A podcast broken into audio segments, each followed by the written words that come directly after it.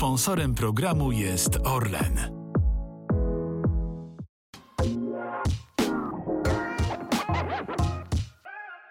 Cześć, dzień dobry, to jest podcast olimpijski, którego gościnią pierwszy raz jest kobieta, mistrzyni absolutna. Trzykrotna mistrzyni olimpijska, czterokrotna mistrzyni świata, czterokrotna mistrzyni Europy i rekordzistka świata Anita Włodarczyk. Cześć, dzień dobry. Bardzo się cieszę i bardzo dziękuję, że przyjęłaś zaproszenie do podcastu.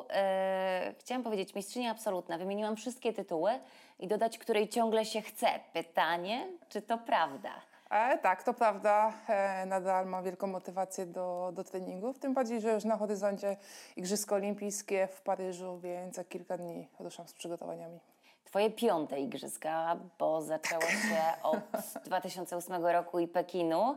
Tam było najpierw szóste, potem zmienione na czwarte miejsce po wpadkach dopingowych zawodniczek, które były przed tobą, a potem było srebro zamienione na złoto, złoto, złoto. Teraz też będzie złoto? Takie mam marzenie, taki mam cel, bo zawsze podchodziłam do każdej imprezy mistrzowskiej, czy to Mistrzostwa Świata, Mistrzostwa Europy, żeby przywieźć złoty medal. Stawiam sobie zawsze wysoko poprzeczkę i mam nadzieję, że tak jak było przed Tokio, że nie wiadomo, czy w ogóle zdobędę medal, tak naprawdę na tym samym etapie jestem teraz przed Igrzyskami, kilka miesięcy przed Igrzyskami w Paryżu i na tej samej drodze, bo też wracam po kontuzji i mam nadzieję, że Paryż również będzie dla mnie szczęśliwy.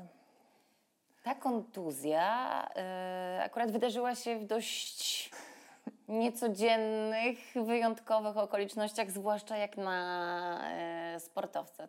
Ty po prostu goniłaś złodzieja. To prawda. Ja wiele kontuzji miałam w swoim sporcie właśnie w takich dziwnych okolicznościach. Jeszcze przypomnę kontuzję z radości z roku 2009 z Mistrzostw Świata, kiedy skakałam z radości, skręciłam staw skokowy tutaj ponad rok temu, kiedy goniłam złodzieja. Na szczęście już jest wszystko za mną, długa, żmudna rehabilitacja. Obecny sezon tegoroczny, 2022, wróciłam do rywalizacji, nie jeszcze na taki poziom, na jakim zawsze byłam, natomiast piękne jest to i pocieszające, że w zdrowiu zacznę przygotowania i będę startowała zdecydowanie z innej półki niż to było rok temu. No właśnie, jak z tym zdrowiem? Czy wszystko gra, czy nic nie boli, czy w ogóle może być tak po już tylu latach wyczynowego uprawiania sportu, że się wstaje z łóżka i nic nie boli. Może być tak. I tak jest? Jest tak. No wiadomo, że jak się trenuje, to ja ogólnie jestem takim typem, że rzadko mam takie dolegliwości, jak słyszę, że wielu sportowców mówi, że jak się jest sportowcem wyczynowym, to budzisz się rano i zawsze gdzieś tam coś strzyka boli. Ja tak jakoś nie mam i oby tak już było do końca mojej kariery. Wiadomo, że jak są cięższe treningi, no to gdzieś tam organizm da o sobie znać. Natomiast mam to szczęście, że takich jakichś częstych dolegliwości bólowych nie ma, zdrowa jestem, więc to dla mnie jest teraz naprawdę bardzo ważne, bo inaczej się zaczyna przygotowania, kiedy w 100% zawodnik jest pewny, że jesteś gotowy, a inaczej kiedy się trenuje tak na pół gwizdka i trzeba po prostu te obciążenia treningowe planować stopniowo. Jeszcze chciałam do tej pogoni wrócić, bo wtedy doszło do naderwania mięśnia długłowego w twoim... To było całkowite zerwanie? Tak, całkowite zerwanie to też było... ja byłam wtedy po prostu bardzo pobudzona, adrenalina i ja w ogóle tego nie czułam, a cały mięsień był wyrwany. A że był to okres tak naprawdę już mocnego treningu, mocnych ciężarów na treningu siłowych, więc te nogi były bardzo mocne i byłam niedogrzana. Tak jak stałam, tak zaczęłam gonić złodzieja, dlatego ten mięsień się zerwał i trzeba było go tam strzyć. To był najszybszy sprint w twoim życiu. My teraz się z tego śmiejemy, ale tak. I był też przy tej sytuacji trener, więc trener też mnie widział, jak ja zaczęłam gonić tego złodzieja. Też mi później, jak już żartowaliśmy, że nigdy mnie tak szybko biegającej nie widział, to było ponad 100 metrów. Co prawda jeszcze ulicę dalej od mojego mieszkania, więc myślę, że ciężko będzie przebić na chwilę do dwa pobić rekord w sprincie. I gdyby to był finał olimpijski na setkę, to byś wygrała. Wśród miotaczy myślę, że tak. A to, co działo się później, bo ty po prostu czytałam, słuchałam, powaliłaś tego złodzieja, tak? No, było kilka niefajnych sytuacji, ale mówię, to była adrenalina. Ja sama siebie później, jak już odetchnęłam, zaczęłam sobie analizować to wszystko, to sama siebie nie poznałam, że człowiek może tak agresywnie się zachować. I też mi to dało do myślenia, jak słyszymy nieraz w mediach, że ktoś kogoś zabił itp., to wtedy sobie uświadomiłam, że to jest tak naprawdę... w człowieku siedzą takie emocje, taka adrenalina, że człowiek jest to w stanie zrobić, więc oby oczywiście jak najmniej takich sytuacji. Jednak sama siebie zaskoczyłam i nie sądziłam, że potrafię być taką osobą. Znaczy, ja generalnie zawsze mówię, że nigdy nie wiesz, jak zachowasz się w danej sytuacji, więc... Dokładnie. Więc... nie warto oceniać kogokolwiek innego, bo my sami w różnych momentach różnie się zachowujemy. Dlaczego w ogóle drążę ten temat? Bo bardzo popularne obecnie są walki MMA różnych ludzi. Jakbyś dostała propozycję po karierze walki MMA za duże pieniądze, to co byś zrobiła? Już dostałam propozycję właśnie kilka tygodni po tamtej sytuacji, no bo jeżeli ja potrafię bić się z mężczyzną, no to na pewno by to było widowiskowe. Myślę, że tutaj też przechodnie, którzy mnie widzieli, bo to była godzina 17, czwartek, życie się toczyło na ulicy i też tak się zastanawiałam, jak ktoś widział całą tą akcję, że jak kogoś gonię, później łapię i go tam biję, no to wiedział, co się dzieje, ale jeżeli ktoś sobie wychodzi, bo to też było pod blokiem tutaj na osiedlu, jak ktoś widział mnie bijącą na trawniku mężczyznę, no to pewnie też się zastanawiał, o co się wydarzyło. Ale myślę, że walki to nie jest mój typ i trzeba mieć przede wszystkim też szacunek do swojej osoby i chciałabym, żeby mnie ludzie pamiętali jako sportowca, jako Anitę, która zdobywała medale, a nie biła się z innymi osobami. To do czego byłoby ci bliżej? Cały czas mówię już po zakończeniu kariery, do którego jeszcze daleko, bo pewnie nie tylko Paryż, ale Los Angeles, o tym jeszcze za chwilę porozmawiamy. Do czego byłoby ci bliżej? Do walki MMA czy do tańca z gwiazdami? O, zdecydowanie do tańca z gwiazdami, bo mimo, że może nie wyglądam na osobę, która lubi tańczyć, ale lubię taniec. Miałam też zajęcia na AWF-ie z tańca, więc coś tam gdzieś pamiętam. Do dzisiaj pamiętam chołupce na przykład, bo to mi tak zapadło w pamięć. Natomiast też mam takie poczucie rytmu. Mimo, że moja masa mięśniowa jest zdecydowanie większa, to naprawdę lubię taniec, a w szczególności też jak na różnych imprezach okolicznościowych czy weselach bywają takie śmieszne historie, kiedy już grono osób już jest podchmielonych i trwają tam tańce. Ja często robię taką małą, fajną zabawę i zapraszam osoby, które, żeby po prostu chwycić się tak pod łokieć, no i się kręcić. Wiele mężczyzn wtedy mówi, co, ja nie dam rady itp. Nikt w pierwszym momencie nie zastanowi się, że ja potrafię się długo kręcić ze względu na mój dobrze wytrenowany błędnik. No i wtedy... Długo i szybko. Długo, szybko. Nie było jeszcze żadnej osoby, która potrafiła ze mną wygrać, ale to tak bardziej na wesoło i naprawdę jest wtedy świetna zabawa, świetny ubaw, bo wiadomo, charakter mężczyzn jest taki, żeby pokazać, się, że jest się mocnym, że wytrzyma ta osoba, a jednak jeszcze na taką osobę nie trafiłam. I na zasadzie ja z kobietą nie dam rady, tak? Dokładnie. Jakieś zakłady robiłaś? Nie. Nie ma sensu, bo wiadomo, że wygrasz. No nie, może się ktoś znajdzie taki, kto dorówna mojej osobie. W kole w którą stronę się kręcisz? W lewo. To takie pozostałości po speedbike'u, po speedrowerze? Dokładnie, chyba tak, więc fajnie, że tak moja kariera właśnie gdzieś tam się zawsze kręci w lewą stronę, ale też prawo rzucamy, bo robimy takie w treningu, żeby po prostu jakbym się cały czas trenowała w jedną stronę, no to też są przeciążenia itp., a też staramy się, żeby ten organizm po prostu inne partie mięśni też zostały obciążone, a nie tylko w lewą stronę. 82,98 to jest twój oficjalny rekord świata, kręcąc się w lewo. A do ilu dorzucisz, kręcąc się w prawo? Myślę, że ponad 50 metrów śmiało mogłabym rzucić. Co prawda nie z 4 obrotów, bo z 2-3 obrotów na pewno jestem w stanie tyle rzucić, a z 4 to błędnik by tego nie wytrzymał. Jest całkiem w ogóle inne czucie, człowiek nie wie, co się podczas obrotów, człowiek nie wie tak naprawdę, co się dzieje z sobą. Kręcąc się w drugą stronę.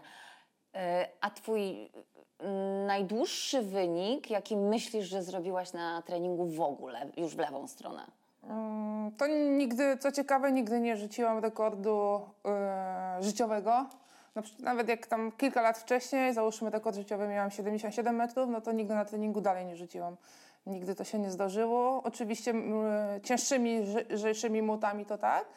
Natomiast tutaj to było właśnie fajne i to mi też pokazało, że moja psychika po prostu tylko i wyłącznie nadaje się na zawody i nie mam tego problemu, jak wielu sportowców ma z tym problem, że po prostu uzyskują najlepsze wyniki na treningach, natomiast kiedy przychodzi start w zawodach, to wtedy pojawia się stres, emocje i nie potrafią sobie z tym poradzić. Mi od początku kariery to nie groziło. Czyli rekordy tylko i wyłącznie na zawodach. W ogóle nie ma opcji, że na treningu nigdy to się nie zdarzyło. Na taki poziom. Myślę, że się nie wydarzy. Mamy też oczywiście sprawdziany na treningach, ale ja przynajmniej nie jestem w stanie tak się zmobilizować, żeby być tak pobudzoną, tak jak to ma miejsce na zawodach. Czy twoim zdaniem jest coś takiego jak gen mistrza, mistrzyni? Znaczy na przykładzie swojej osoby to miałam jakieś predyspozycje do sportu. Talentem nigdy nie byłam i w szczególności jeśli chodzi o młot, bo to też... Nie było moim marzeniem rzucać młotem. Chciałam trenować lekką atletykę, konkurencje rzutowe, a jaka to będzie konkurencja, to po prostu to co będzie, to będzie. O tak, jak pamiętam pierwsze treningi, więc tylko i wyłącznie doszłam ciężką pracą i zdarzają się osoby, które nawet jak razem zaczynaliśmy przygodę z lekkoatletyką, kiedy już byli w kadrze Polski, a jeszcze w kadrze nie byłam, że miały talent, ale po prostu nie potrafiły tego wykorzystać, więc to jest kwestia indywidualna. Jedna osoba ma talent, druga nie, dojdzie do sukcesów poprzez pracę. Ale ja bardziej a propos tego genu mistrza chciałam zapytać właśnie o to, co się dzieje w głowie. Kiedyś miałam przyjemność rozmawiać z psychologiem, panem profesorem Graczykiem i on powiedział coś takiego, że osoba, która nie ma tej takiej wrodzonej pewności siebie, tego właśnie o czym ty powiedziałaś, że ty zawsze na zawodach rzucasz lepiej, że nie potrafisz na treningu z siebie wykrzesać tyle, jakie moce rodzą się w tobie na zawodach, że osoba, która tego nie ma, która ma zupełnie odwrotnie, to nawet tym bardzo regularnym treningiem mentalnym, pracą nie dojdzie do takiego poziomu właśnie tej siły mentalnej, którą ty prezentujesz. Czy czujesz, że to jest właśnie jakaś twoja przewaga, supermoc? Znaczy może tutaj, jeśli w tej kwestii to tak, ale ja też wracając do pierwszych moich startów, to był u mnie ogromny stres na zawodach i to było właśnie piękne, że poprzez tylko i wyłącznie pracę z psychologiem udało nam się ten element wyeliminować.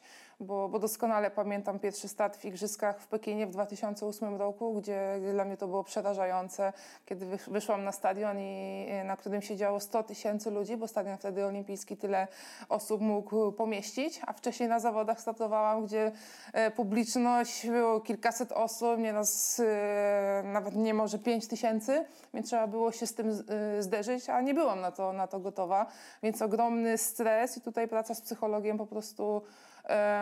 To jest dla mnie duży sukces, zresztą dla doktora też, bo do dzisiaj współpracujemy z doktorem Żukowskim, który już W przyszłym roku będzie 20 lat naszej współpracy, więc to jest niesamowite, że tak naprawdę tego poziomu zerowego do poziomu takiego mistrzowskiego udało nam się tą moją psychikę ukształtować.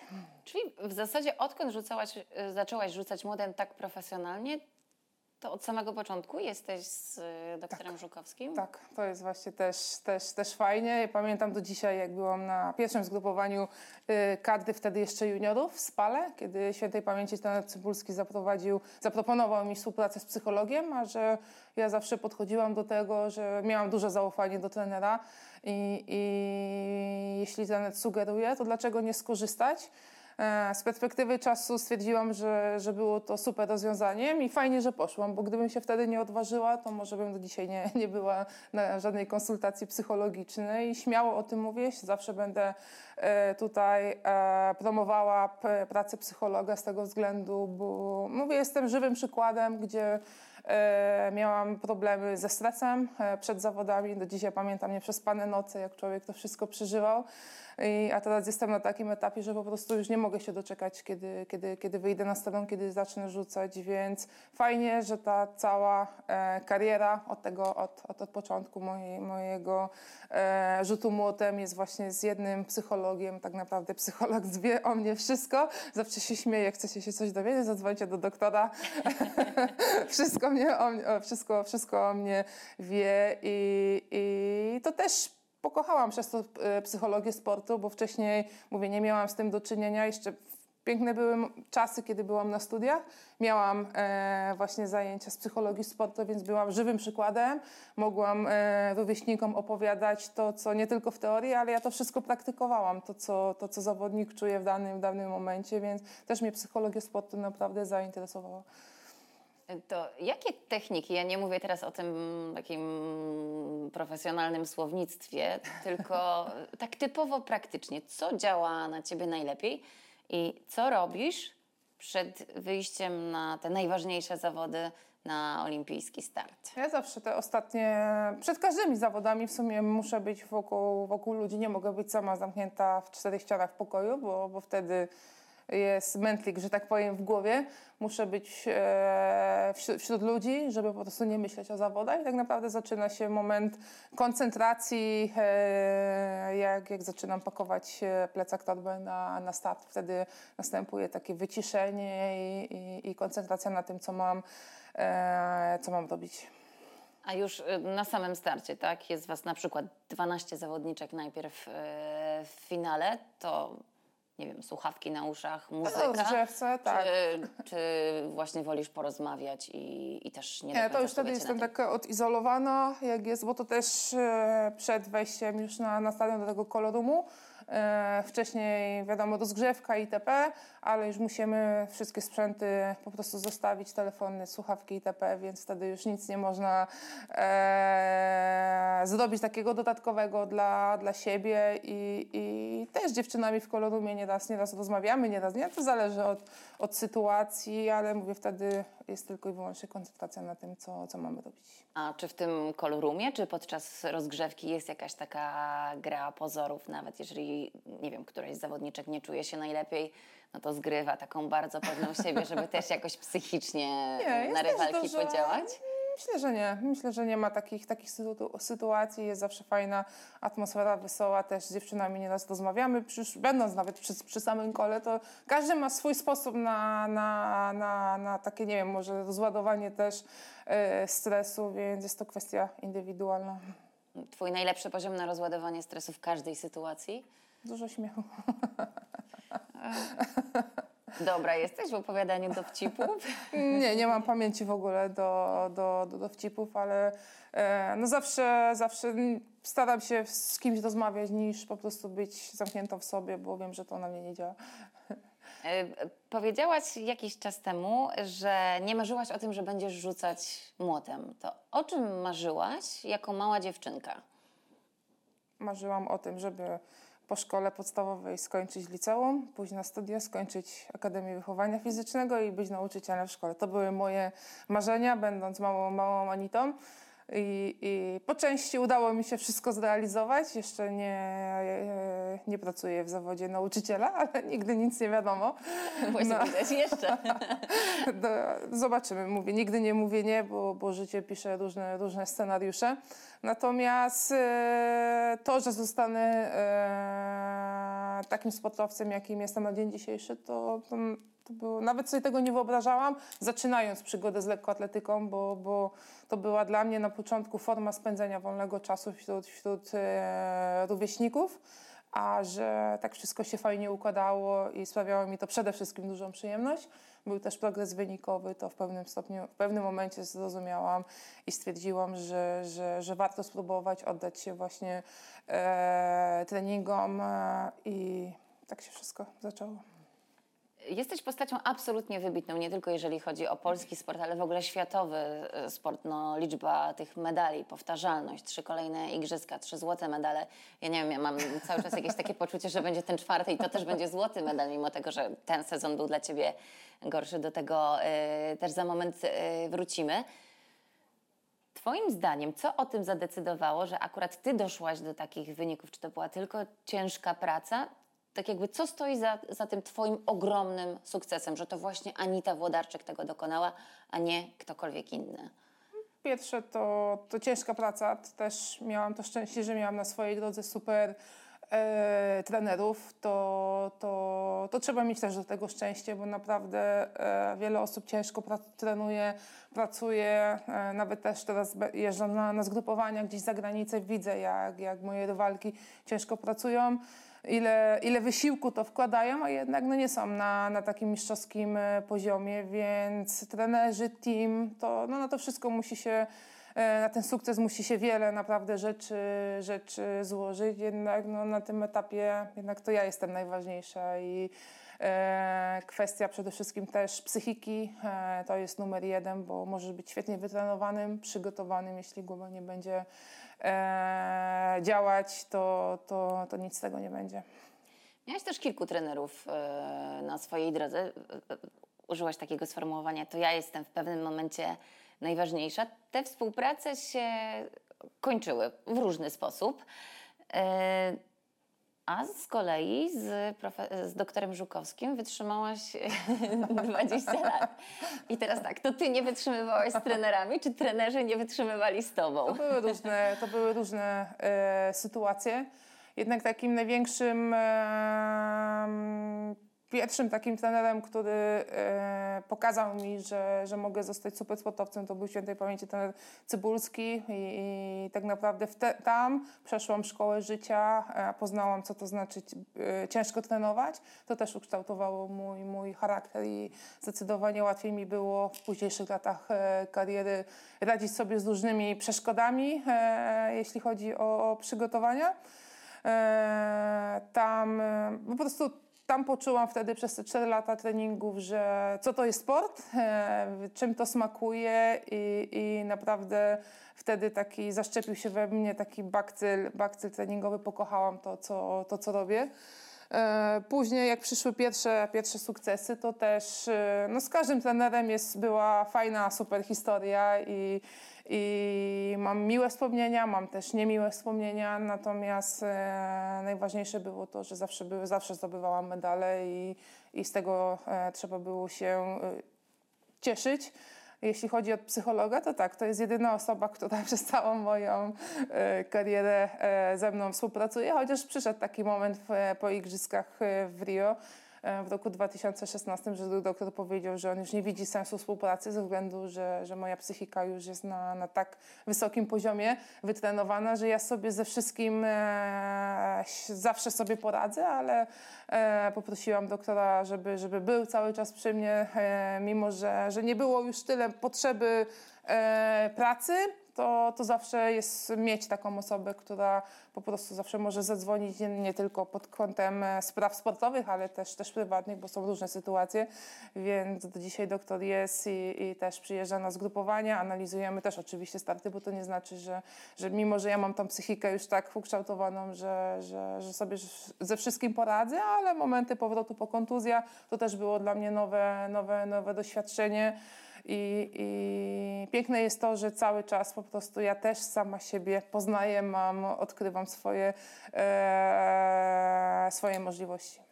Teraz chciałam zapytać o tę drugą stronę wszystkich Twoich medali, bo tak jak powiedziałaś, to jest bardzo ciężka praca, to są zgrupowania. No, trening, ile masz godzin dziennie treningu? 5-6, zależy też w jakim okresie jestem treningowym. Teraz będzie najtrudniej, jak zaczynamy przygotowania od listopada do kwietnia, to wtedy jest, przynajmniej w moim procesie treningowym, jest najtrudniejszy okres, bo będzie bardzo, treningi będą długie, trzeba będzie po prostu mozolne itp., ale wiem czym to smakuje i myślę, że będzie okej. To jest najlepsze uczucie na świecie, to czym to smakuje? Tak, już teraz, jeszcze kiedy nie zaczęłam przygotowań, ale już sobie wyobrażam ten moment, kiedy wracam padnięta po treningu i prysznic i leżakowanie w łóżku to jest najlepsze, co wtedy człowiek potrzebuje, więc już się nastawiam, że w najbliższym czasie, kilka miesięcy tak będzie po prostu wyglądało, ale mówię, cel mam jeden i po prostu zamykam się i tak pełna koncentracja na Paryżu. Dlatego też spotykamy się teraz, bo tak naprawdę na tej drodze do Paryża już potem możesz nie mieć czasu na tego typu spotkania. To prawda. Tak naprawdę większość czasu będę poza granicą na zgrupowaniach, w szczególności ten okres zimy, więc będę tylko na kilka dni wpadała do Polski, bo trzeba też chwilę się zrelaksować, a nie tylko po prostu żyć trybem obozowym. Wracając do tej drugiej strony medalu, wymieniałam 4 złote medale Mistrzostw Świata, 4 złote medale Mistrzostw Europy, 3 złote medale olimpijskie. A co Twoim zdaniem w tym czasie straciłaś? Myślę, że nic nie straciłam, bo sport jest moim zawodem, jest to moja praca i zawsze będę powtarzała, w szczególności jak jestem na spotkaniach z młodzieżą, dzieciakami, że super jest to, że mogę robić to, co kocham. Że to jest moja praca, a jednocześnie sprawia mi to przyjemność. Jedyną rzeczą, którą trzeba było po prostu zrezygnować z pewnych rzeczy, to zawsze, i to myślę, że wielu sportowców to potwierdzi, że to jest brak tak naprawdę kontaktu face to face z rodziną, z najbliższymi, z przyjaciółmi. Co prawda żyjemy w dobie już internetu, gdzie ten kontakt jest, no ale to nigdy nie będzie to samo i nieraz były takie sytuacje, że trzeba było po prostu z czegoś zrezygnować, bo mam zawody, tu nie mogę iść, bo mam trening itp., ale ja nie żałuję, więc najważniejsze, że jestem szczęśliwa i myślę, że to w tym momencie jest najważniejsze. A życie prywatne? Nie czujesz, że potoczyłoby się w jakiś inny sposób? Jakbyś trochę mniej trenowała, trochę więcej ci było w domu? Ja miałam jeden cel i ja sobie wtedy pamiętam, jak rozpoczęłam studia, jak powiedziałam, że chcę zostać sportowcem, to dla mnie wtedy sport był na pierwszym miejscu. Podeszłam do tego tak, że jeśli dostaję szansę od losu, że mogę być super sportowcem, to chcę to wykorzystać, bo sport nie będę trenowała całe życie, a na życie prywatne jest i będzie na to na pewno czas, więc chcę to po prostu jak najlepiej wykorzystać i wycisnąć, że tak powiem, ile się da z tego sportu, bo jest to super naprawdę przygoda życia. Gdybym nie trenowała, też się wiele razy zastanawiałam, co bym robiła, jakby to moje życie wyglądało i nie wiem, najważniejsze to, że w latach właśnie jak byłam młodsza, w okresie tego dojrzewania, jak byłam nastolatką, że miałam cel, miałam marzenia i udało mi się to zrealizować. Czyli jak miałaś cel, miałaś marzenia, to domyślam się, że żadnych problemów, nie wiem, to zaraz mnie wyprowadzisz z tego błędu. Bunt był nastolatki? Rzadko nie. Raczej takich sytuacji nie było, też rodzice ze mną nie mieli problemu, bo mówię, ten czas wolny tylko i wyłącznie był przekładany na aktywność fizyczną i jak trzeba było się tak w cudzysłowie wyżyć, to wyżywałam się na treningu. Jakieś używki były? Nie, nigdy. Jak do dzisiaj, jak mówię, czy to wśród znajomych, różnych osób, że ja nigdy na przykład nie spróbowałam, nie zapaliłam papierosa, to każdy robi wielkie oczy i mówi, jak to jest możliwe, żeby nawet nie spróbować. Nigdy w życiu tego nie zrobiłam. Myślę, że tego nie zrobię. Mówię, ja miałam inne przyjemniejsze rzeczy. Akurat rozumiem, bo ja akurat też nigdy w życiu nie spróbowałam papierosa, pewnie też w dużym stopniu przez sport. To od czego jesteś uzależniona? Od kawy. To kawa, życie bez kawy u mnie by było, nie byłoby takie kolorowe, że tak powiem. Też pod kątem treningu, bo też jak teraz byłam w okresie wakacyjnym, to też starałam się spędzać ten czas aktywnie. Brakowało mi właśnie takiego rytmu też treningowego, więc na tyle, ile miałam możliwość, to też się ruszałam i to mi też po raz kolejny pokazało, że jak zakończę karierę sportową, to na pewno będę aktywna, bo nie da się tego, po prostu jest tak już zakorzenione w organizmie, że na pewno będę osobą aktywną. Od butów to już też długa historia, uwielbiam buty, uwielbiam zakupy, więc... Szpilki też. Ostatnio nawet garderoba się powiększyła o parę nowych szpilek, więc zawsze jak coś fajnego wpadnie oko, to po prostu kupuję. Nie zostawiam tego, bo mówię, że mogę później drugiej takiej fajnej szansy nie spotkać, a wiadomo, że warto mieć kilka par szpilek w swojej garderobie, a nie tylko obuwie sportowe. To tak jak Agnieszka Radwańska zawsze mówiła, że sprawiała sobie prezent w postaci torebki po wygraniu jakiegoś wielkiego turnieju. Ty też sobie takie prezenty sprawiasz, czy po prostu nie? Zobaczysz, to jest okej, kupuję, czy prezenty też za największe medale? Ale też po każdym sezonie miałam zawsze takie postanowienie, że zawsze sobie sprawię coś dla siebie. I nawet czy to było czy zdobyłam medal, czy nie, to zawsze takie, trzeba siebie też potrafić umieć nagradzać i zawsze jest to miło, fajne. Takie uwieńczenie tej pracy, którą człowiek wykonał przez cały sezon przygotowawczy i startowy. To taki najfajniejszy prezent, który sama sobie sprawiłaś. To nie mówiąc o fajnych wakacjach, nie mogę reklamować jednego tutaj produktu, ale ten był najfajniejszy, ale nie mogę powiedzieć. Ale możesz powiedzieć kuchenny. Bez marki. Kuchenny, tak, bo też właśnie dużo czasu spędzałam wtedy w kuchni poza sezonem. Teraz też, chociaż zdecydowanie mniej czasu, bo zawsze gotowanie, w szczególności różne wypieki, to była taka moja odskocznia i przy tym się fajnie relaksowałam. Czyli gotujesz dobrze? Bardziej... Niedobrze, znaczy da się zjeść, ale bardziej lubię jakieś słodkości przygotowywać. I wypieki, ciasteczka. Dokładnie. Też. To najlepszy twój wypiek, twoim zdaniem? Ostatnio batony jaglane. Batony? Jaglane, tak, też o dziwo, bo i też samo zdrowie. Więc batony to numer 1, sernik na zimno, to też już taki mój... Firmowy. Do wakacji chciałabym wrócić. Ile miałaś w tym roku wakacji? Jak długi to był okres? 26 sierpnia, czyli prawie 2 miesiące. Wow! I możesz się podzielić? Opowiesz, gdzie byłaś? A to zawsze, tak jak po sezonie zawsze... 2 miesiące, nieraz zdarzało się, że 3. To było po igrzyskach w Rio. Pamiętam, że wtedy były najdłuższe moje wakacje, ale z doświadczenia wiem, że po prostu muszę odpocząć, odciąć się od tego, co robię na co dzień, żeby przede wszystkim tutaj głowa, psychika, żeby to odpoczęło i wypoczętą wrócić do pracy. Wtedy żadnych aktywności na siłowni, żadnych gryfów, żadnych z młotem tak naprawdę się dostaje. Chyba że jak odbyłam kilka spotkań z dzieciakami w szkołach, to wtedy zawsze młot mi podczas takich eventów towarzyszy. Więc w tym roku akurat większość czasu spędziłam w Stanach Zjednoczonych.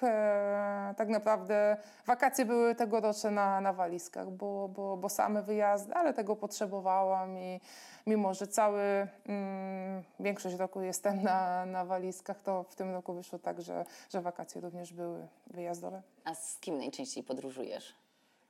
Nieraz z przyjaciółmi, teraz było bardziej rodzinnie, jeśli chodzi o wyjazdy do Stanów, więc rzadko jestem sama, bo mówię, musi być ktoś, musi być fajna ekipa, żeby ten czas wolny spędzać. Wystarczy, że na zgrupowaniach jesteśmy w ograniczonym gronie, to zawsze ten czas poza treningiem, poza kończonym sezonie spędzam z najbliższymi, z przyjaciółmi, z rodziną i trzeba się sobą nacieszyć, bo wiesz, że za chwilę znowu będziesz na zgrupowaniu. A tą ekipę masz jeszcze z Rawicza, nie wiem, z czasów studenckich, czy już tutaj z czasów w Warszawie? Raczej tutaj z czasów w Warszawie, z czasów studenckich też mamy kilka osób, z którymi się co roku, raz w roku przynajmniej spotykamy, więc zawsze wracają fajne wspomnienia. Zresztą kilka dni temu odświeżałam swoje zdjęcia z czasów właśnie studenckich, znalazłam fajne filmiki właśnie po Igrzyskach Olimpijskich w Pekinie, kiedy mieliśmy spotkanie olimpijczyków na Akademii Wychowania Fizycznego w Poznaniu. I wtedy było nas kilkoro studentów, którzy reprezentowali m.in. właśnie AWF. Więc było dużo śmiechu, dużo fajnych wspomnień, więc przy najbliższym spotkaniu na pewno z tymi osobami będziemy te czasy wspominać, bo mamy fajne zdjęcia, fajne filmy, więc na pewno będzie wesoło. Czytałam różne wywiady z tobą i dotarłam do jednego, gdzie było napisane: nigdy nie byłam zakochana. Czy to się zmieniło? Różnie. Różnie. Życie prywatne u mnie, znaczy staram się tego też nie pokazywać. Każdy ma do tego swoje podejście i były sytuacje, że gdzieś tam coś się działo, ale jeszcze nie było takiej osoby, która po prostu by mnie naprawdę zauroczyła i byłabym przy niej szczęśliwa. I powaliła. Chociaż po ostatnim ekscesie to teraz może być różnie. To prawda. To już z tych wątków prywatnych w takim razie zejdziemy. Chciałabym wrócić do motywacji twojej.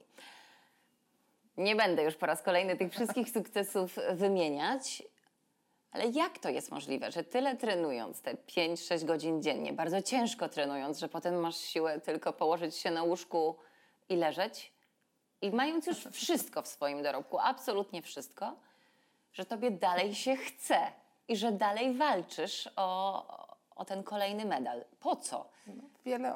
Wiele osób w ostatnim tak naprawdę od Tokio zadaje mi bardzo często to pytanie. Nigdy wcześniej zdarzały się sytuacje, ale to były sporadyczne osoby, natomiast teraz to jest naprawdę bardzo, bardzo często i za każdym razem będę powtarzała, że dopóki będę zdrowa, dopóki mi będzie trening sprawiał przyjemność, dopóki będą sukcesy, to będę chciała trenować, bo też nie wyobrażam sobie kończyć kariery, kiedy będę rzucała po 70 metrów, bo nie byłoby to fajne, więc tak naprawdę powinnam już być na emeryturze od Igrzysk w Tokio, gdyby się miały planowo odbyć, czyli w roku 2020. Tak już było wszystko ukierunkowane, ustalone, że Tokio i przechodzę na emeryturę jednak. Ta kontuzja, którą przed Igrzyskami miałam, doznałam, to przedłużyła moją karierę sportową, bo pojawił się niesamowity głód jeszcze treningowy. Zdobyłam złoty medal, więc to mi też pokazało, że jeszcze mogę być na topie, jeśli chodzi o rzut młotem. A głupio by było zrezygnować rok czy 2 lata przed Igrzyskami Olimpijskimi w Paryżu, bo to nie są 4 lata przygotowań. Tak teraz były tylko 3 lata, a czas naprawdę, im jestem starsza, tym ten czas coraz szybciej płynie, więc mam tutaj wielką motywację, wielki cel, żeby po prostu dać siebie wszystko i wystartować po raz 5 na Igrzyskach i mam nadzieję, że będzie mi dane wywalczyć złoty medal. Czyli rozumiem, że w dalszym ciągu ty celujesz tylko w złoto. Bo nie wypadałoby mi. Innych medali nie zbierasz do swojej kolekcji. Raczej bym nie chciała. Wiadomo, że jeśli bym zdobyła następny brązowy medal, też bym była szczęśliwa, ale mówię zawsze... Ale nie aż tak. Zależy też, jaką drogę się przechodziło, bo każde igrzyska miały swoją historię. Zdecydowanie z perspektywy czasu mogę powiedzieć, że najłatwiej było mi zdobyć medal w Rio, który zdobyłam. Najtrudniej medal w Tokio, bo był okrzesany tymi kontuzjami, powrotem ciężkim to była po prostu szkoła życia, jaką przeszłam. Igrzyska w Londynie też gdzieś tam była wtedy duża presja, bo to była pierwsza moja tak naprawdę szansa medalowa na zdobycie medalu olimpijskiego.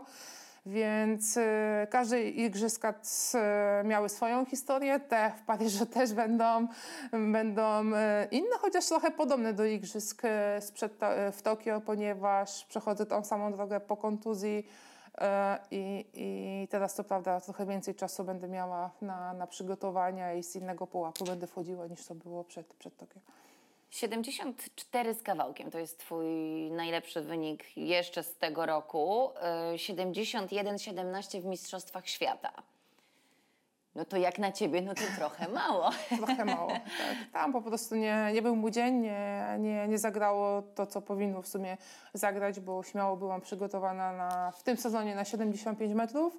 Tego startu w Bańskiej Bystrzycy, gdzie rzuciłam 74, trochę mi było żal, ponieważ ten konkurs był specyficzny, bo był przerywany, były tam pół godziny przerwy, a zdecydowanie mogłabym dalej tam rzucić, bo po tych rzutach, w tych trzech pierwszych kolejkach, jakie uzyskałam, to była naprawdę duża rezerwa w technice. Myślę, że w tym roku brakowało mi startów, mimo że jest duże doświadczenie, to jednak tych startów było zdecydowanie mniej, ale też nie było za bardzo gdzie możliwości startu. Też później weszłam w ten trening startowy. Więc wnioski wyciągnięte i w przyszłym roku mam nadzieję, że kalendarz tak się fajnie poukłada, że będę mogła więcej startować. Jestem przekonana, że dokładnie wiesz, którego są twoje kwalifikacje, którego jest finał. 6 sierpnia wszystko. Wszystko jest zaplanowane, to dla mnie będą najważniejsze dni w przyszłym roku, 4-6 sierpnia, 8 sierpnia urodziny, więc no co 2 dni. Chciałam tak dokończyć. Mówię, podobna historia jak było w Tokio, bo też jak wracałam z Tokio, to akurat w dniu swoich urodzin, więc tutaj gdzieś tak to wszystko się podobnie układa. Po drodze Mistrzostwa Europy w Rzymie też na pewno bym tam chciała wystartować, żeby się przetrzeć, bo wcześniej też tak jak przed igrzyskami w Rio, to zawsze jest fajny taki start motywujący i tak zwane przetarcie.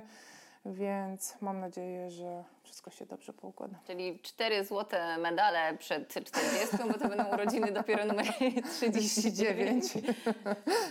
Taki jest plan, rozumiem, na sprawienie sobie prezentu. Myślę, że tak. Czytałam wywiad z 2015 roku przed Rio, kiedy mówiłaś, że to najprawdopodobniej będą twoje ostatnie igrzyska. Przed chwilą powiedziałaś, że Tokio miało być tymi ostatnimi. Teraz jest Paryż, więc rozumiem, że Paryż to nie będą twoje ostatnie igrzyska.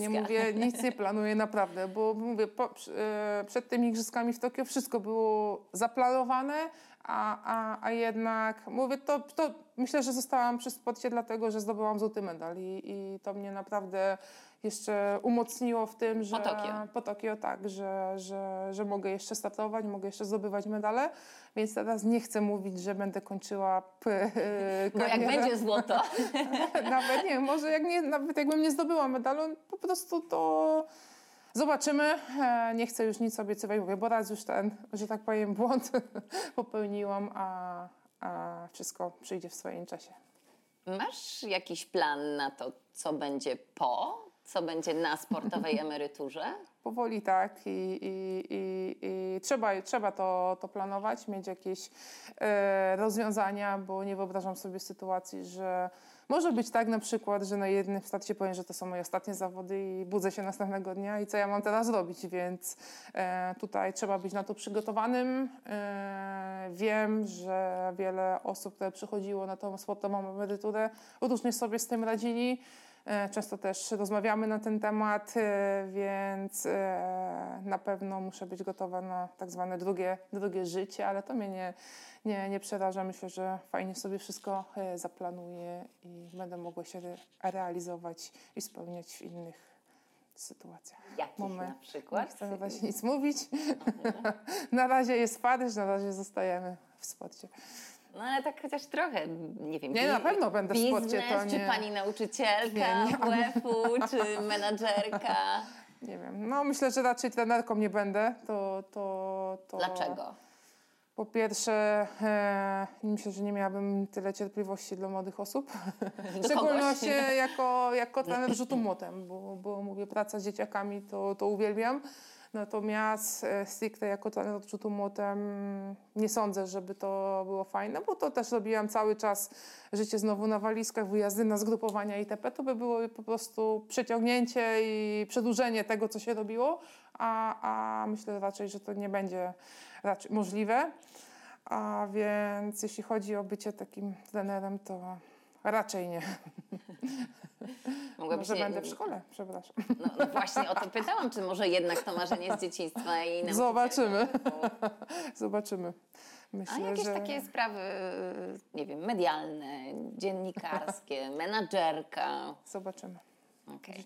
Czyli na razie jeszcze nic nie zdradzisz. A jak jeszcze właśnie a propos tego ciągłego przebywania z tą samą ekipą ludzi. Mówię o teamie. Czy te 2 miesiące wakacji wystarczają? Czy czasami już jest tak, że wszyscy macie siebie wzajemnie dość i bywają ciche dni? Znaczy to okres wakacyjny to tak naprawdę każdy żyje swoim życiem, bo to jest ten czas, kiedy każdy może nacieszyć się rodziną itp., więc tutaj jest tak naprawdę cisza, jest tam kontakt, ale nie jest to tak, bo tak ze sobą spędzamy tak naprawdę 24 godziny na dobę, jak jesteśmy na zgrupowaniach i zawsze przyjmowaliśmy taką taktykę, obojętnie jakie to były osoby, czy z którymi wcześniej współpracowałam, czy teraz, że jest to okres prywatny i każdy musi, że tak powiem, odpocząć i znowu naładować te baterie na kolejne przygotowania. No tak, ale ten czas, kiedy jesteście właśnie razem, te 24 godziny na dobę, są takie momenty, że macie siebie dość, że nie odzywacie się. No to jak się jest na przykład, było takie zgrupowanie 3 miesiące w Katarze, jak byliśmy, kiedy była pandemia, musieliśmy tam zostać. Ale już swoim obecnym trenerem.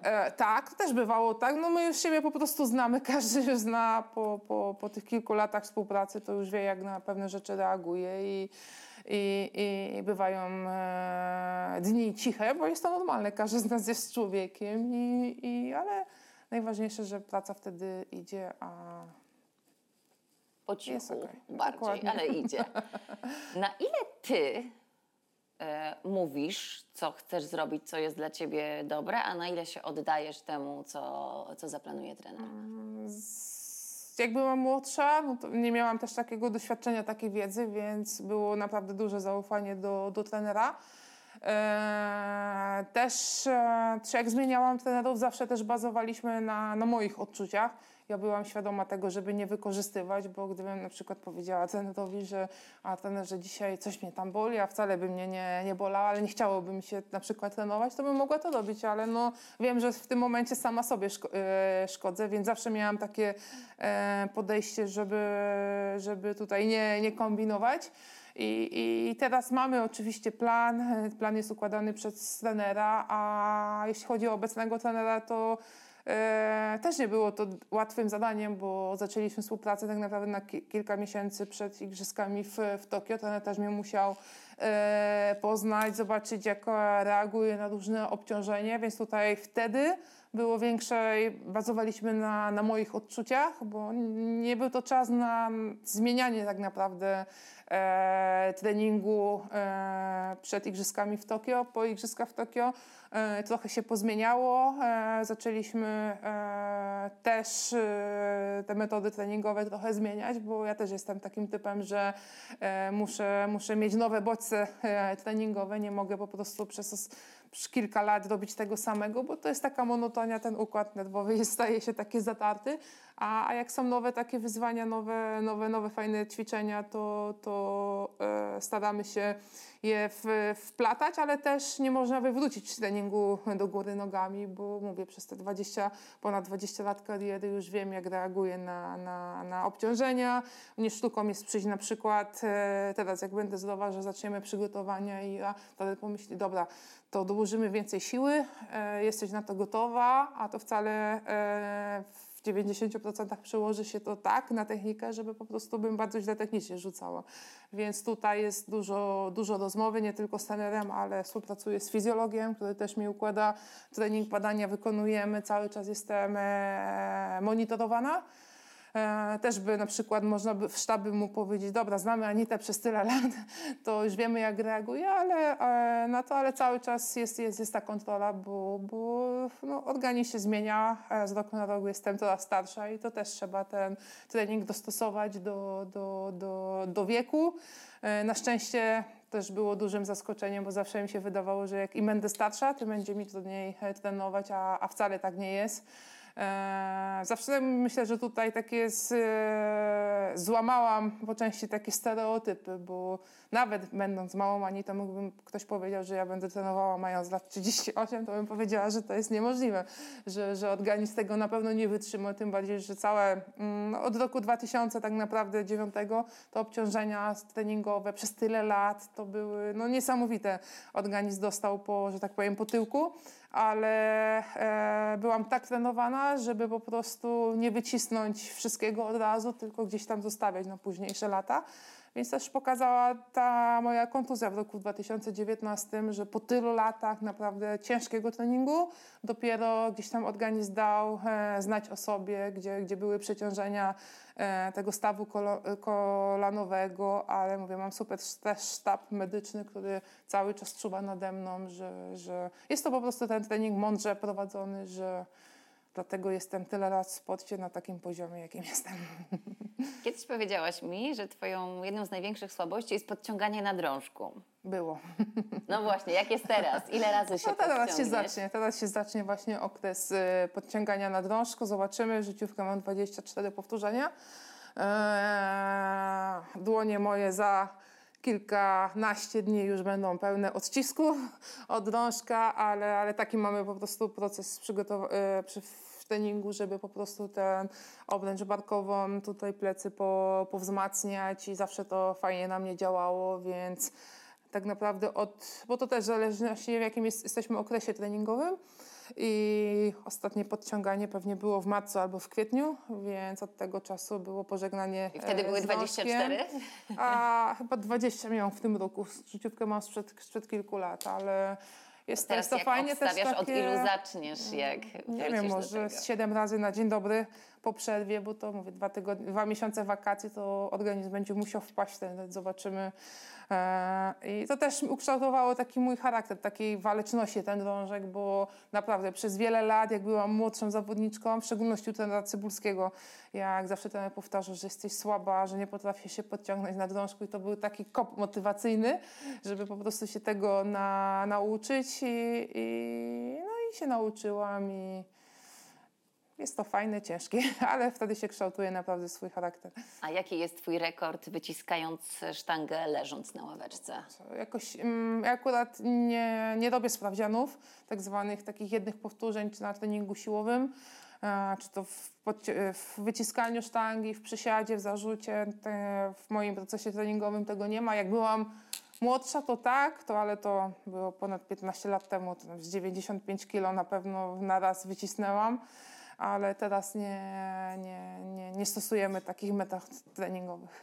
A jak jest w twoim przypadku, jeżeli chodzi o dietę? Czy to, że jesteś, nie wiem, 2 kilogramy na przykład lżejsza, czy ta waga powiedzmy po wakacjach, nie wiem, rośnie czy spada w zależności od tego, co się dzieje z gorsetem? U mnie zawsze spada.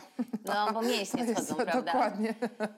To czy to ma znaczenie, czy musisz w pewnym okresie przygotowawczym bardziej zwracać uwagę na dietę, czy to jest zawsze no limit, bo jednak budujesz masę mięśniową? Nie, to się pozmieniało wszystko i kiedyś był taki stereotyp, że trzeba było być dużą osobą, żeby rzucać, że te szczupłe osoby nie miały, ale no, medycyna się wszystko zmienia i im tak naprawdę trzeba mieć jakąś masę, ale też nie można mieć za dużo, bo pierwsze to są przeciążenia dla organizmu, drugie nie ma takiej też szybkości w kole, więc trzeba po prostu uważać. I, no, takim najbardziej ważnym momentem, no to już jest ten okres taki startowy, ale to też nie znaczy, że ja teraz jak wrócę do treningu, no to będę jadła itp., żeby tą masę nabrać, to nie, to tutaj to już nie te czasy, co było kiedyś. Że zawsze te miotaczki to się kojarzyły, że to są wielkie, potężne osoby, a w dzisiejszych czasach zdecydowanie inaczej to wygląda. Twoje największe słabości? Jeśli w ogóle masz. Nie, no, ja nie jestem perfekcyjna. Słabość teraz, jak były wakacje, to była słabość do wczesnych pobudek. Tak? Tak, zawsze. Bo jak jestem, no zdarzało się, że 9:30 potrafiłam się, jak byłam w domu na przykład, potrafiłam się obudzić, bo jak trenuję, to jestem takim rannym ptaszkiem, bo potrafię wstać o godzinie 6 i wtedy zdecydowanie się lepiej czuję, ale myślę, że tutaj organizm podświadomie chyba wiedział, że są wakacje. I słabo, czyli ciężko ci było rano wstać po prostu. Dokładnie. Zrozumiałam to na początku w drugą stronę. Nie. Więc to słabość, tak jak już wcześniej mówiłam, do zakupów, naprawdę zakupy to jest fajna, sprawia mi to dużą przyjemność. Nie wiem do czego jeszcze. To wady? Wady... To zależy. Od nastroju. Zmienność nastroju. To też to bywa. Trudno jest tak mówić o sobie. Każdy z nas nie jest perfekcyjny i to jest normalne. Jednym się to podoba, drugim się to nie podoba. Nie wiem. Czy, żeby dojść do takiego poziomu, do jakiego ty doszłaś, w sporcie indywidualnym, bo tutaj też trzeba to podkreślić, to trzeba być w jakimś stopniu egoistą? Z perspektywy czasu i też obserwując na przykład nie tylko osoby ze świata sportu, który jest mi bliski, ale z innych dziedzin życia, z różnych historii, które mnie nie spotkały, stwierdzam, że te osoby, które są naprawdę na takim poziomie mistrzowskim, no to muszą mieć charakter, nie będą to takie, że tak powiem, osoby, które 80% na przykład procent populacji, bo każdy z nas się wyróżnia, bo nie każdy może zostać mistrzem i trzeba mieć po prostu to coś w sobie. Więc tutaj wyłącznie kwestia też charakteru. Wiele osób, tym, którzy są na poziomie mistrzowskim, to są uważane za egoistów i to niekoniecznie jeśli chodzi o sporty drużynowe, ale także przede wszystkim o sporty indywidualnie, ale myślę, że to jest kwestia też indywidualna i... A twoim zdaniem to, co pozwoliło ci dojść do tych wszystkich sukcesów, to było wrodzone, czy to było wpojone przez rodziców? Wrodzone raczej nie. No, mówię o tych cechach charakterologicznych, tak? Znaczy, że urodziłaś się właśnie z jakimś już konkretnym, mocnym charakterem i od dziecka pokazywałaś, powiedzmy, pazurki, czy raczej to było coś, czego nauczyli cię rodzice? Nie, raczej byłam od dziecka takim łobudzem. Tego mnie rodzice nie uczyli. I zawsze będę powtarzała, że dziękowała rodzicom, że po prostu zaszczepili we mnie sport, bo gdyby nie oni, to pewnie bym nie była sportowcem, bo u mnie sport w domu tak naprawdę był cały czas, mimo że rodzice nie byli też jakoś sportowcami wyczynowymi, ale gdzieś tam amatorsko trenowali. Ale dużo oglądaliśmy różnych zawodów, meczy w telewizji, to u nas więcej było sportu niż na przykład filmów, kiedy z rodzicami siadaliśmy przed telewizorem, jak mieliśmy czas wolny, to tylko i wyłącznie sport, więc tutaj zostałam tak naprawdę zaszczepiona i więc jakoś wrodzonych tych genów nie miałam, ale też sport zmienił mój charakter, bo wcześniej byłam osobą taką bardziej zamkniętą, mimo że łobuziarą, to bardziej taka też po części spokojna, natomiast sport zdecydowanie przede wszystkim mnie otworzył na świat. Też mi zdecydowanie łatwiej było pokonywać jakieś trudności, bo też jak byłam w szkole podstawowej, też miałam problemy i nieraz w szkole i w życiu na co dzień. Nieraz się człowiek tym stresował, przejmował niepotrzebnie, natomiast sport później mi pokazał, że jednak to jest życie, to jest normalne i też jak przegrywałam, to trzeba było po prostu się podnieść z tego i walczyć dalej, więc myślę, że tu jakiś tak stricte jakichś wrodzonych umiejętności, to nie miałam. Poza łobuzerskim charakterem. Tylko tak. Kiedyś w domu oglądałaś więcej sportu niż filmów, a jak jest teraz? Co robisz? Jak się relaksujesz? Teraz też więcej zdecydowanie sportu, a więcej książek. Nigdy jakoś też za filmami wolę przeczytać po prostu książkę niż oglądać film. To też jest rzadkość, bo dużo osób, jak mają, czy będą stażą zgrupowania, to jednak większość siedzi w filmach, że tak powiem. Ja natomiast uwielbiam książkę. Już mam też spakowane kilka książek na zgrupowanie do Dohy. Nie mogę się przekonać do czytników, mimo że mam od kilku lat, leży, jest nieużywany. To muszą te kartki szeleścić. Muszą zdecydowanie. Nie mogę. I jadę później na zgrupowanie obładowana książkami i wszyscy mówią, po co to wozić, ale nie, po prostu tak jestem nauczona i mam duży naprawdę szacunek do książki, a o dziwo, jak byłam młodsza, to bardzo mało czytałam. Tylko to, co musiałam tak naprawdę w szkole, natomiast żeby tak wziąć książkę do ręki i w czasie wolnym, to nie, ale to zmienił właśnie u mnie sport, kiedy zaczęły się wyjazdy na zgrupowania, był ten czas wolny i przede wszystkim, kiedy zaczęłam więcej podróżować, wyjazdy na zawody, wtedy książka była nieodzownym moim przyjacielem. Czytasz absolutnie wszystko, czy masz jakiś swój ulubiony typ książek? Nie wiem. Różnie, nie bardziej lubię. Romanse, czy bardziej kryminały?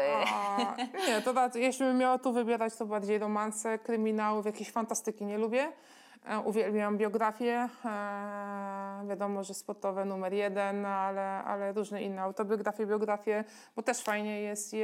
I co fajne, większość tych biografii, które przeczytałam, to tak jakbym czytała swój sportowy świat.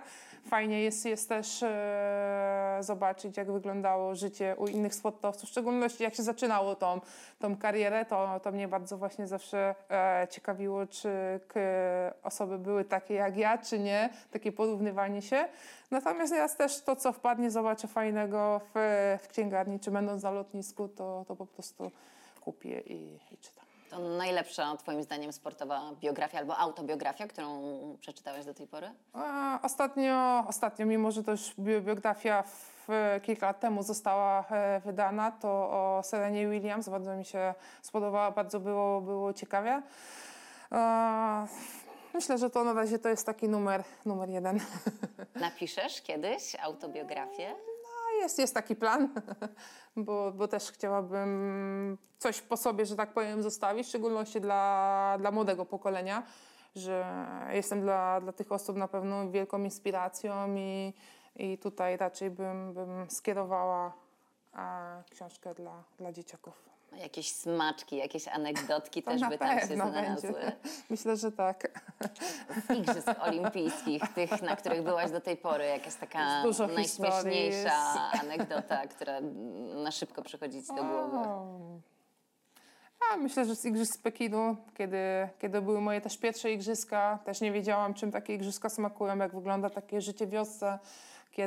Do dzisiaj pamiętam, kiedy spotykaliśmy się właśnie chociażby z siatkarzami, z ciężarowcami, z dziewczynami z ciężarów. Zawsze mieliśmy taki zwyczaj, że każdego dnia wieczorem wychodziliśmy poza wioskę, siadaliśmy na krawężnikach przed jednym ze sklepów i tak godzinkę było pogaduchy poza wioską. Pamiętam, jak siatkarze zawsze, bo to było przeważnie po ich meczu, i szybko musieli kończyć te nasze pogaduchy, bo mieli jakąś tam odprawę wieczorem, więc to były takie fajne pierwsze wspomnienia z igrzysk. Igrzyska w Londynie to tak naprawdę jak zwykły taki meeting, bo to niedaleko było. Pamiętam, że 4 dni przed startem poleciałam do Londynu. Teraz pewnie w Paryżu będzie to samo. Na szczęście nie będzie też tej zmiany czasowej, aklimatyzacji, bo to gdzieś tam zawsze zostaje ślad w organizmie, mimo że mamy duże doświadczenie i jest łatwiej zawsze każdą aklimatyzację pokonać, no to gdzieś tam zawsze to zostanie, więc tak naprawdę igrzyska w Paryżu to będzie tak, jakbym pojechała na jakiś start. To jest naprawdę taka przewaga, na pewno będzie psychiczna nad też innymi zawodniczkami. A Rio? Rio pamiętam. Karnawał? Z okiem. Nie. Rio też było specyficzne. Pamiętam, że do Rio wiozłam cytryny, bo wtedy był akurat taki etap, że oczyszczałam swój organizm i pisałam, bo siatkarze, nie siatkarze, tylko piłkarze ręczni byli jednym z pierwszych sportowców z Polski, którzy przylecieli do Rio. I mi właśnie zależało się dowiedzieć, czy są w wiosce na stołówce cytryny, więc kontaktowałam się z nimi, nie było cytryn, więc wiozłam cytryny do Rio. Na szczęście udało mi się to wieść. Cały pamiętam reklamówkę tego przywiozłam, jest taka anegdota z Rio. Pamiętam, że nie było szyb w oknach, bo to też nie wszystkie apartamenty były wykończone. Tak naprawdę moim nie było szyb? Moim nie, ale obok było. W drugim apartamencie nie było. Niektórzy spali w kuchni. To też pamiętam, że łóżka były w kuchni. Tak było rozłożone. I to były tak naprawdę jedne z igrzysk, gdzie najmniej zobaczyłam poza zawodami, bo zawsze gdzieś jak człowiek jechał, to ten czas wolny, chociaż na krótki spacer gdzieś można było wyjść na miasto. Tutaj zobaczyłam tylko postacie, tak naprawdę Copacabany, nic więcej nie zobaczyłam. Wiele osób jeździło przed startem, zwiedzało itp. Jednak ja wtedy miałam naprawdę cel, żeby zdobyć złoty medal i powiedziałam sobie, że drugiej szansy wtedy nie dostanę. Zawsze będę mogła wrócić turystycznie do Rio. Co prawda jeszcze tego nie zdobiłam, więc Rio gdzieś tam pewnie na mnie czeka.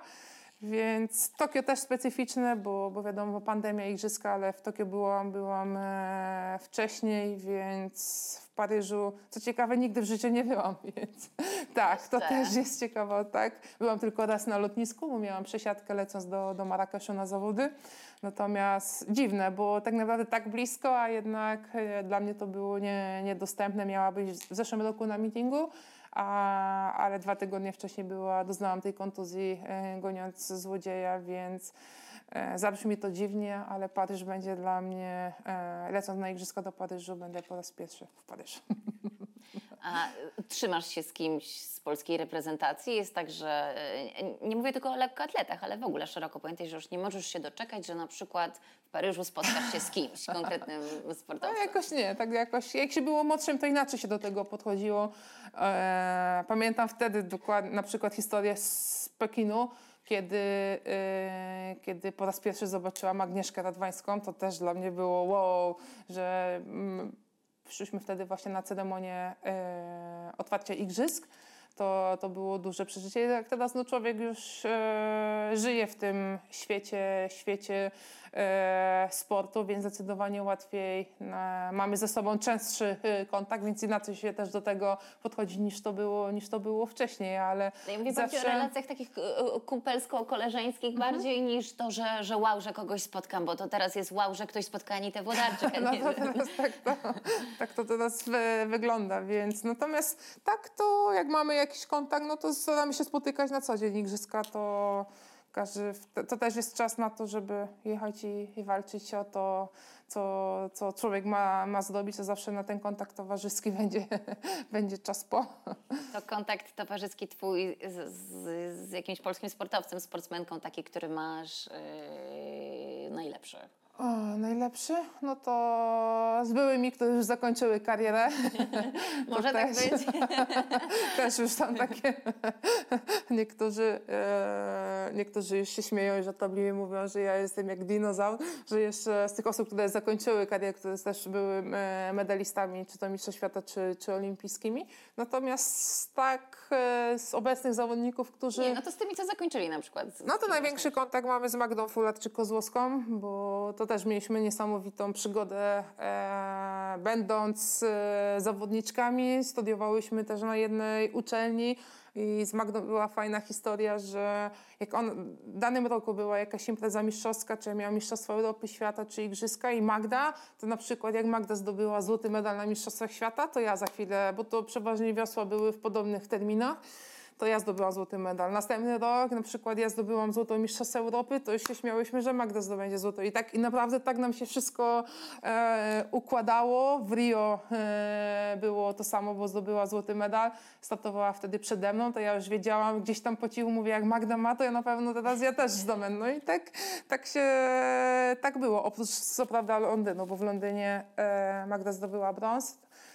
Natomiast ja miałam wtedy srebrny medal, więc tutaj nas największą przyjaźń i kontakt to właśnie z Magdą. Natomiast z dzisiejszych, że tak powiem, tych aktywnych sportowców, to nie mam takiej osoby, z którą gdzieś tam się można nazwać to przyjaźnią. Mamy kontakt, ale jakoś nie taki. A komu najchętniej kibicujesz? Ja Oli Mirosław zawsze. Z tego względu też, że po raz pierwszy miałam możliwość bycia i oglądać spinaczkę na żywo właśnie w Tokio. Byłam już po swoim starcie i bardzo mnie to ciekawiło, bo nowa dyscyplina. Widziałam wcześniej w telewizji, ale nigdy nie widziałam tego na żywo, więc pojechałam nieświadoma, nie znałam w ogóle. Wiadomo, jeżeli chodzi o Ole, to wiedziałam, że trzeba jak najszybciej pokonać tę tracę, ale w pozostałych dwóch konkurencjach to tak naprawdę nie wiedziałam o tej punktacji, o co tam wszystko chodzi, ale było naprawdę super, bardzo mi się to podobało, widowiskowe przede wszystkim.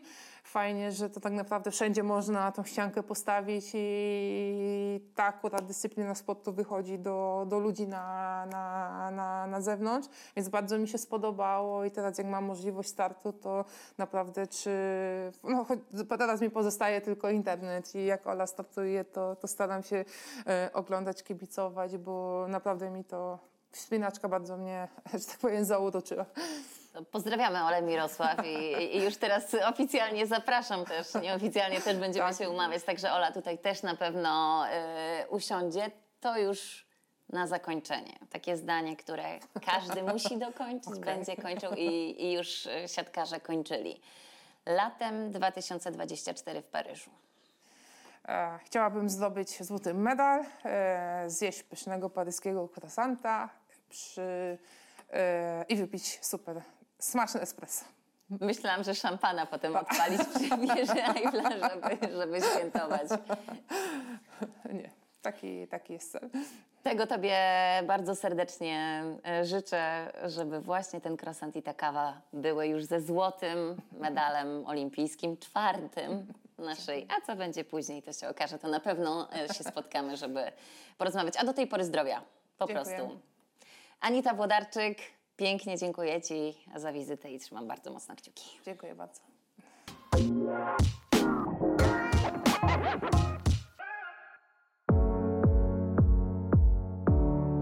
Sponsorem programu był Orlen.